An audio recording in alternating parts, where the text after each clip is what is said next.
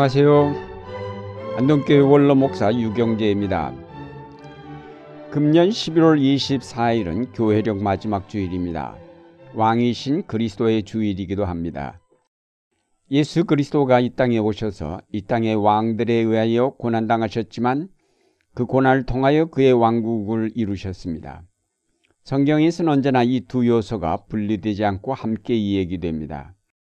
예수 그리스도는 순환의 종이시면서 동시에 영광 받으실 인자, 곧 왕이 되신다는 것입니다.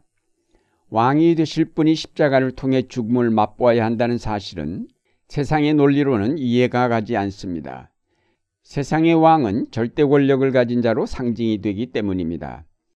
그러므로 예수 그리스도를 왕이라고 선포하는 데는 세상이 생각하는 것과는 전혀 다른 의미가 있습니다. 십자가에서 고난당한 예수가 하나님 나라의 왕이다라고 선포하는 것은 우리가 가진 세상 상식을 따르는 생각을 바꾸어야 함을 뜻합니다. 요한복음 18장에 빌라도의 법정에 서신 예수님의 이야기가 나옵니다. 예수님과 빌라도의 대화에서 왕에 관한 이야기를 하고 있습니다만 빌라도가 생각하는 왕은 정치적인 것이었지만 예수님께서 말씀하시는 왕은 진리와 관계된 것이었습니다. 예수님께서는 분명히 내 나라는 이 세상에 속한 것이 아니라고 두 번이나 말씀하셨습니다. 예수 그리스도는 분명히 정치적인 왕을 말씀하지 않았습니다. 그는 이 땅에 어떤 정치적 왕국을 건설하려고 오시지 않았습니다. 그가 세상에 오신 목적은 진리에 대하여 증거하시기 위함이었습니다. 예수님께서 증거하시는 진리는 우리가 세상에서 진리라고 생각했던 모든 가치를 뒤엎는 것입니다. 예수님은 분명히 정치적인 혁명가는 아니었지만 세상의 모든 가치 체계를 완전히 뒤엎으셨다는 점에서 볼 때 그는 진리의 혁명가이셨습니다. 오늘 우리가 십자가에 죽으신 한낱 유대인을 우리의 구세주이시며 만왕의 왕이시요 하나님 나라의 왕이심을 고백하는 것은 그의 진리의 혁명을 받아들임을 뜻합니다. 우리는 먼저 세상의 왕과 진리이신 예수 그리스도가 어떻게 다른지 살펴보고자 합니다. 다니엘서 7장에 보면 다니엘이 환상 가운데 본 네 마리 짐승이 있습니다. 사자와 곰과 표범 그리고 대단히 무섭고 강한 짐승입니다.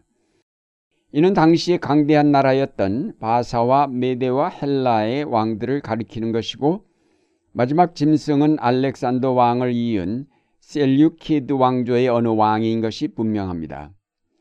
짐승 가운데서 가장 강하다는 사자와 곰과 표범으로 상징된 것처럼 이들 왕들은 아주 강하고 포악한 왕들이었습니다. 특히 마지막 짐승은 가장 포악하고 잔인한 왕이었음을 알 수 있습니다. 마지막 짐승은 열 뿔을 가졌는데 그 중에 작은 뿔 하나가 바로 유다 지역을 통치한 안티오코스 에피파네스 4세였습니다. 그가 하도 유대인들을 못 살게 굴어 그의 이름을 신현현을 나타내는 에피파네스 대신에 미친놈이란 뜻을 가진 에피마네스로 불렀습니다.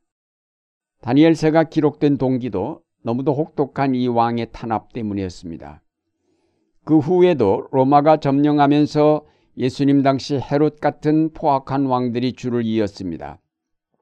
결국 세상에서 말하는 왕이란 대개 이와 같은 폭군들을 말합니다.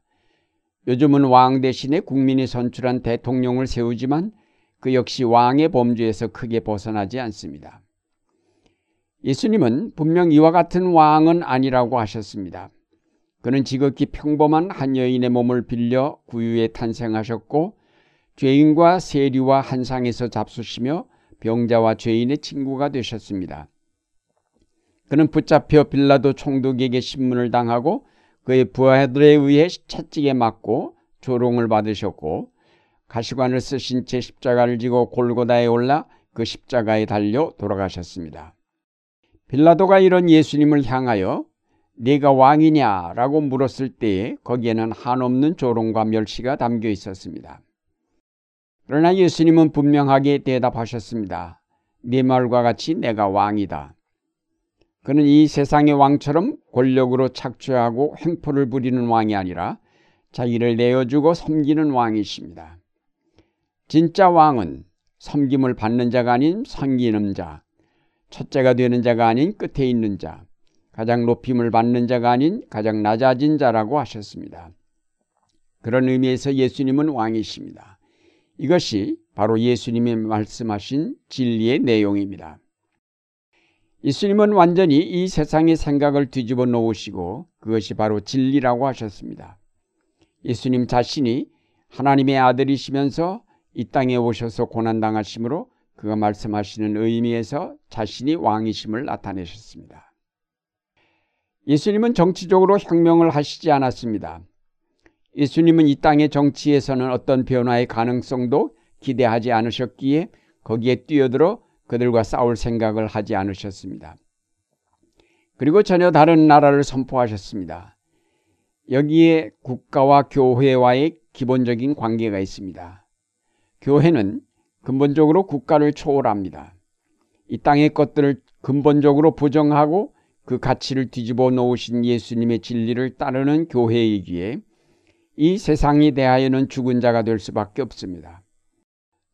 국가와 교회는 완전히 정반대의 목표를 추구하고 있기에 타협할 수도 없고 서로를 용납할 수도 없습니다. 그래서 교회는 세상에서 환란을 당할 수밖에 없습니다. 이런 환란을 당하지 않겠다고 국가와 적당히 타협하고 너무 모지게 대립하지 않으려고 하는 경향들이 강하게 현대 교회를 지배하고 있습니다. 그러나 이것은 진리를 굽게 하는 일이요. 그러면 결국 하나님 나라 대신에 국가에 예속되고 말 것입니다. 예수님께서 빌라도에게 무릇 진리에 속한 자는 내 소리를 듣는다고 하셨습니다. 진리에 속한 자만이 예수님이 말씀하시는 왕국의 의미를 알 수 있다는 말입니다. 진리에 속한 자가 어떤 자입니까? 예수님의 가치관을 받아들여 이 세상적인 가치를 따라 행동하기를 거부하고 스스로 낮아지고 십자가를 지면서 희생하는 자가 아니겠습니까? 이 세상적인 사고에 젖어버린 우리가 진리에 속한 자가 되려면 거듭나야 합니다.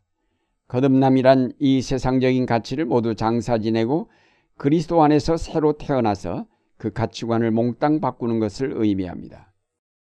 처참하게 십자가에 돌아가신 예수를 바라보면서 당신은 나의 구세주, 나의 왕이십니다라고 고백할 수 있도록 우리의 가치관이 모조리 바뀌는 상태를 말합니다. 빌라도가 예수님께 진리가 무엇이냐고 물었을 때에 그의 진리는 권세요, 명예요, 부귀, 영화를 누리다 죽는 것이었기에 진리가 무엇이냐라는 물음에는 권세와 명예와 돈 빼고 또 무슨 진리가 있겠느냐라는 뜻이 포함되어 있었습니다. 그러기에 빌라도는 예수님의 답변을 기다리지 않았을 것입니다. 빌라도가 출세의 욕망에 사로잡혀 진리이신 예수를 십자가에 못 박도록 내어준 것처럼 오늘날 우리가 이 땅의 욕심과 가치관으로부터 자유하지 못하면 결국 예수님을 올바로 따를 수가 없습니다. 평안과 부를 추구하는 세계 속에서 가난과 고난을 스스로 취하라고 하시는 예수님의 말씀을 진리로 받을 수 있을 만큼 달라지지 않고서는 주님을 따르기가 어렵습니다. 사랑하는 여러분, 십자가에서 고난당하신 예수님을 왕이라고 고백하는 것은 그렇게 쉬운 일은 아닙니다. 내가 가장 낮은 자리에 내려갈 때에 비로소 가능한 고백이기 때문입니다. 내가 가장 작은 자들 가운데 함께 어울릴 수 있을 때에 가능한 고백입니다. 자나깨나 축복만을 달라고 부르짖는 사람에게는 너 자신을 죽이고 십자가를 지라는 설교가 달갑지 않을 것입니다. 이 땅의 왕국에 붙어서 무엇인가 얻으려는 사람에게는 그 왕국을 부정하는 하나님의 나라를 먼저 구하라는 산상 설교가 귀에 잘 들리지 않을 것입니다. 이제 조용히 나 자신의 지나온 1년 동안의 신앙을 돌이켜 봅시다. 내가 무엇을 쫓아 오늘까지 달려왔는가 돌아보고 다시 한번 십자가를 바라보면서 주님은 나의 왕이십니다라고 고백하실 수 있는 여러분의 생활이 되시기를 바랍니다.